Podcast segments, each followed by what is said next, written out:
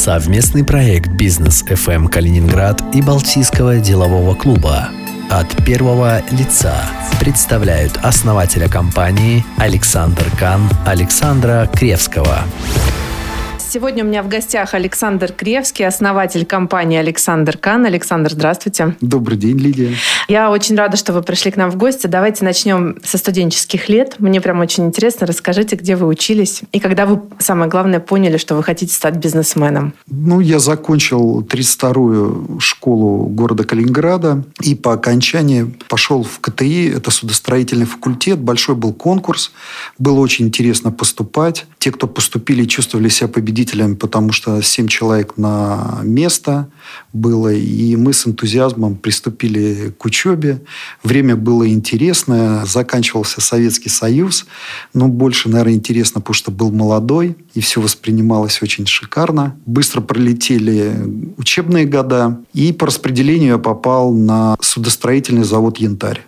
Так как я был судомехаником, я попал э, в третий цех судостроительный. И так получилось, что меня поставили в бригаду герою социалистического труда. И он, конечно, меня сразу взял в ежовые рукавицы, потому что я как мастер получал немного, и меня давили как бы снизу бригадир бригады, что я должен закрывать объемы и соответствующие расценки, и сверху начальство цеха, что должен там заставлять работать, ну, хотя я как молодой человек, конечно же, не мог их авторитетно напрягать, заставлять работать или планировать. В основном работу первый год вел это именно мой бригадир очень интересный мужчина. Конечно, я в жизни многое от него почерпнул, таких производственных вещей, то есть планирование, общение с людьми, как он мог разговаривать, как он мог мотивировать людей на работу в выходные или в ночь, потому что судостроение жестко имеет график, выполнение работы нужно было выполнять. И яркий случай, конечно, произвел на меня ситуация, когда мы закрыли месяц по зарплате, люди получили зарплату, и он приходит приходит и говорит, что типа мало начислили, нужно больше. Говорит, пойдем э, в бухгалтерию. Он разговаривал с главным бухгалтером уважительно, потому что они, наверное, друг друга давно уже знают, давно работают. Но он таким изопуским языком с ней поговорил, она заплакала, сказала, что типа в следующий раз будет как-то более лояльно к расценкам, но вот это отношение он ни разу ее не оскорбил. То есть не перешел на личности. Вот он как-то разговаривал, яркую фразу сказал. Говорит, мне жена тоже говорит, что я мало зарабатываю. Но я ей отвечаю, а ты трать меньше. То есть он так очень интеллигентно получается. Сколько вы лет отдали заводу «Янтарь»? Шесть лет. Шесть лет. А потом, почему решили уйти? Ну, страна менялась, она рушилась у нас на глазах была недооценка образования, и, то есть не платили инженерам. Страна как бы разваливалась, и рыночные цены они сбивали. Была смешная история, когда я в Польше, в Гданьске, пошел на почту и позвонил польке знакомой, и там заплатил за две минуты, две минуты пикнуло, и мы продолжали разговаривать. И когда я закончил разговор, подошел к диспетчеру, и она мне выкатила какую-то сумму, которую у меня не было реально этих денег. Я говорю, ну я же заплатил за две минуты, меня нужно отключить. Она говорит, нет, вот плати. Я понимаю, что я иностранец, и мне надо лицо как бы выдержать, мне надо заплатить. И рядом поляк стоит и смеется, говорит, да, у нас зарплаты коммунистические, а расценки капиталистические. Вот такой разрыв в то время существовал. Поэтому, как молодой человек, я понимал, что нужно пробовать новые какие-то идеи, которые соответствуют текущему дню. То есть на месте стоять было нельзя, нужно было принимать какие-то решения. Что было принято? Как вы поняли, что вам надо идти в бизнес? С чего все началось? Я, конечно, не принимал решение идти в бизнес, я просто понимал, что я могу влиять только на свои решения и на самого себя. И ожидать от кого-то нет смысла. Поэтому я плавно принял сначала решение уйти с завода.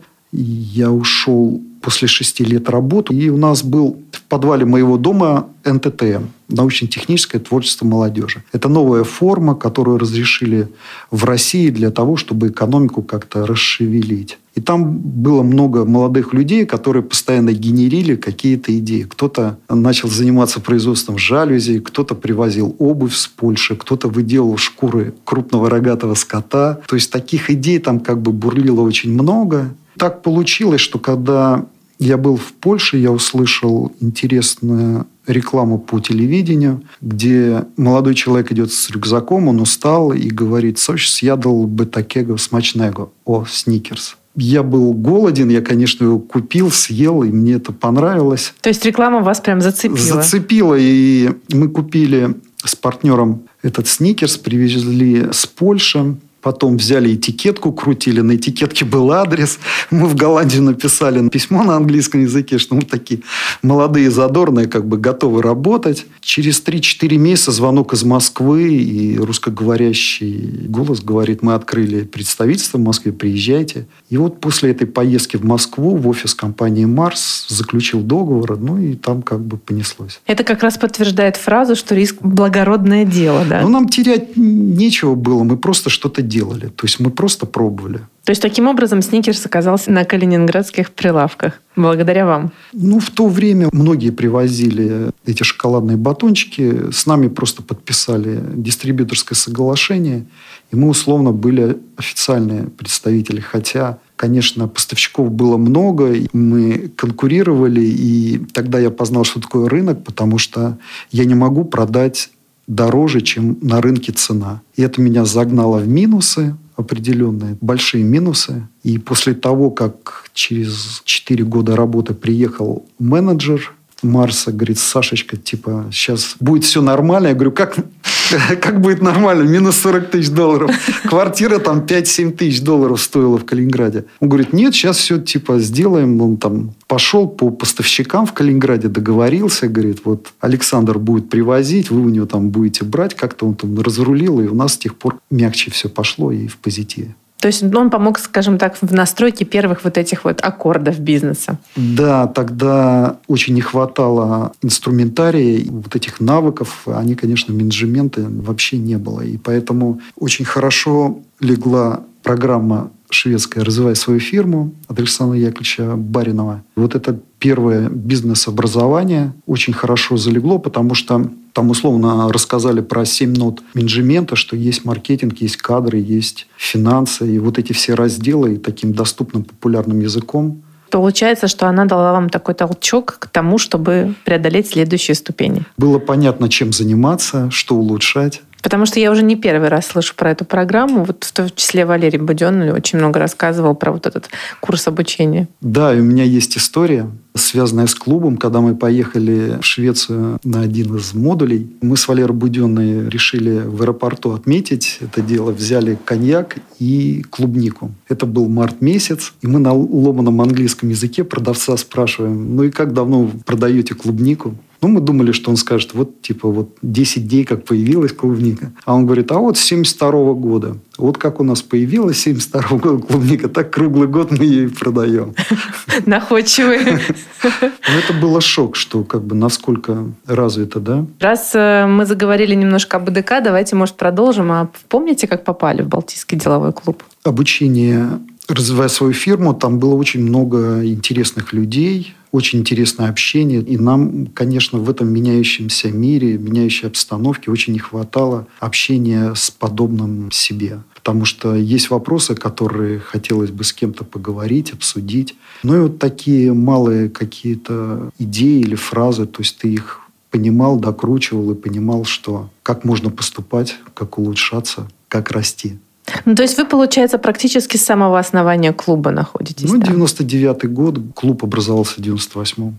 Для вас лично Балтийский деловой клуб, это кроме общения, это что еще? Что он вам еще дает? Ну, мне интересен клуб тем, что это такое сообщество в городе Калининграде, которое дает в том числе и репутацию. Что такое репутация? Это когда человек боится потерять репутацию, лицо. А это значит, он поступает правильно, он не кидает, не оскорбляет. Это то, чего не хватает. Вот даже если пример социальных сетей, когда под никами непонятно, как себя ведем, то когда у тебя есть имя, и люди знают имя твое, то человек, соответственно, и ведет себя. И это в целом повышает региональный такой уровень да, и профессиональное общение, конечно, тоже. Ваша компания Александр Кан в этом году, да, или в прошлом году исполнилось 30 лет? 90... 30 лет нам исполнится в 2022 году. Это уже очень, скажем, большой срок для бизнеса. Э, с чего начинали? Мы с вами немножко поговорили. Скажите, как сама компания появилась? Именно вот когда вы стали именно Александр Кан, как пришло вот понимание?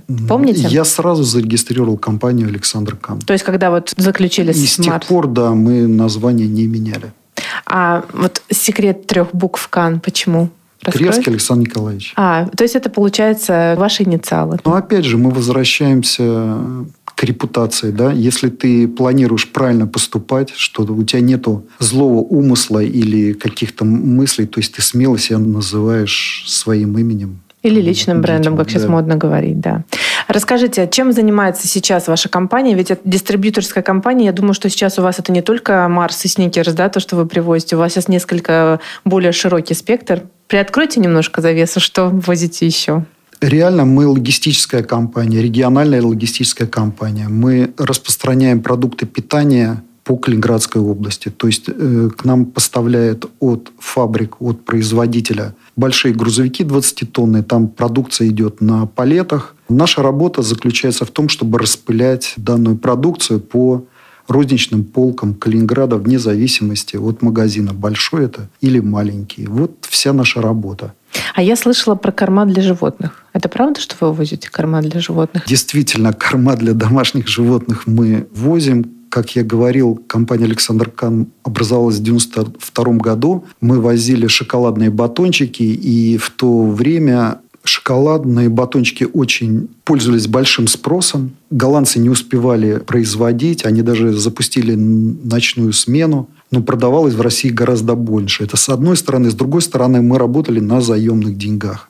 Заемные деньги в то время были очень большие проценты. 70, что-то 160, 180 процентов. То есть мы взяли кредит, оплатили в компанию «Марс», а продукции нету. Но это такой шок, потому что у тебя нет продукта, и у тебя долг только растет. Ну, и мне сказали, говорит, ну, вот можешь корма взять для домашних животных. Для меня это было чисто экономическое решение. Потому что я не мог без товара. Мне нужен товар, его продавать. Поэтому мы как бы невольно привезли сюда корма для домашних животных. Это был китикет, вискас. Ну и с тех пор мы уже регулярно начали поставлять. Калининград оказался лояльным таким городом. У нас моряки-рыбаки, они периодически рассказывали байки, как они в заграничных портах закусывали там консервами для кошек и собак. И поэтому город принял хорошо. И что удивительно, говорили о том, что корма для домашних животных очень перспективное направление, да, но и реально у нас сейчас очень много бабушек покупают. То есть бабушки скорее купят корм для любимца, чем себе там на одежду. Ну, то с есть уди- уди- удивительный продукт. Да, с этим соглашусь. На самом деле так и есть. Сама была несколько раз свидетелем этого. Прошлый год оказался таким крайне сложным для многих отраслей.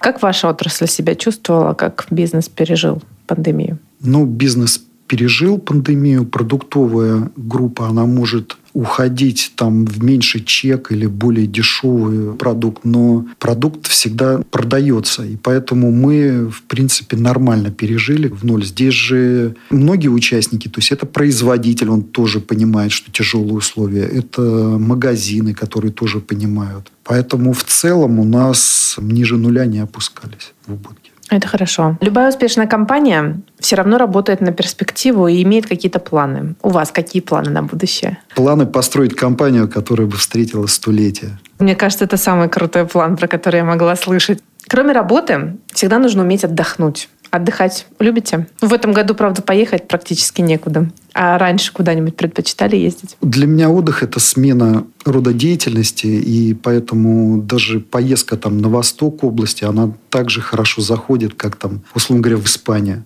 Потому что, да, конечно, мы попутешествовали с семьей и с клубом многое. Меня удивило, что когда мы с клубом были в Америке, что там ничего такого вот голливудского нету. И что Москва, Красная площадь, она очень достойно выглядит. Это мировая столица. И поэтому, да, есть любопытство посмотреть, как другие. Да, хотелось бы, чтобы не было барьеров, что вот захотел, поехал. Но на сегодняшний день барьерами являются деньги. То есть ты можешь оплатить, не можешь оплатить. А других барьеров нету, и мы должны обустраивать там, где мы живем. И наша задача помыть окна перед Пасхой в своем доме, а не где-то в чужом. Хобби у вас какое-нибудь есть, увлечение? Чем интересуетесь? Может быть, рыбалка, а может быть, футбол или хоккей? Конечно, я люблю зрелищные виды спорта, сходить на хоккей, на футбол, на волейбол, игровые виды спорта с удовольствием смотрю. Может быть, это идет от того, что я в детстве занимался настольным теннисом, ну и люблю поиграть в настольный теннис. В Калининграде настольный теннис очень демократичен, потому что в любом отеле есть настольный теннис, и можно показать свое умение. Книги читаете? Да, читаю, но, наверное, не так много. Три-четыре книги в год могу прочитать. Очень зашло аудиокниги, потому что их можно слушать в дороге, в машине. Ну, век цифровизации, да, век скоростей. Это очень удобно, мне кажется. Что-нибудь из последнего вспомните, что прослушали или прочитали? Хорошо зашла книга Ювальной «Сапиенс. Краткая история человечества». Поразило то, что, оказывается, Homo sapiens – единственный вид на Земле. Хотя в природе везде есть многообразие видов. Оказывается, Homo sapiens истребил. Ничего Других сапиенсов известно науке точно порядка пяти других видов сапиенсов, но вот Homo sapiens их. То есть это говорит о том, что ну, достаточно жесткий человек современный. Смог вытеснить все остальные виды. Да, и надо быть соседом аккуратно. Слушайте, в заключение нашего интервью я задаю обычно всегда такой вопрос. Вы все-таки человек в бизнесе очень давно и можете что-то посоветовать молодому поколению, которое только начинает свой бизнес. Какие-нибудь напутственные слова? Ну, могу только посоветовать не бояться и идти вперед, и пробовать, рисковать. И все у вас получится. У меня сегодня в гостях был Александр Кревский, основатель компании «Александр Кан». С вами была в студии Лидия Лебедева. Александр Кревский, основатель компании «Александр Кан», член Совета Балтийского делового клуба. Интервью с Александром Кревским слушайте в подкасте «Бизнес FM Калининград» на сайте bfm39.ru и в разделе «Подкасты» на сайте «Клопс».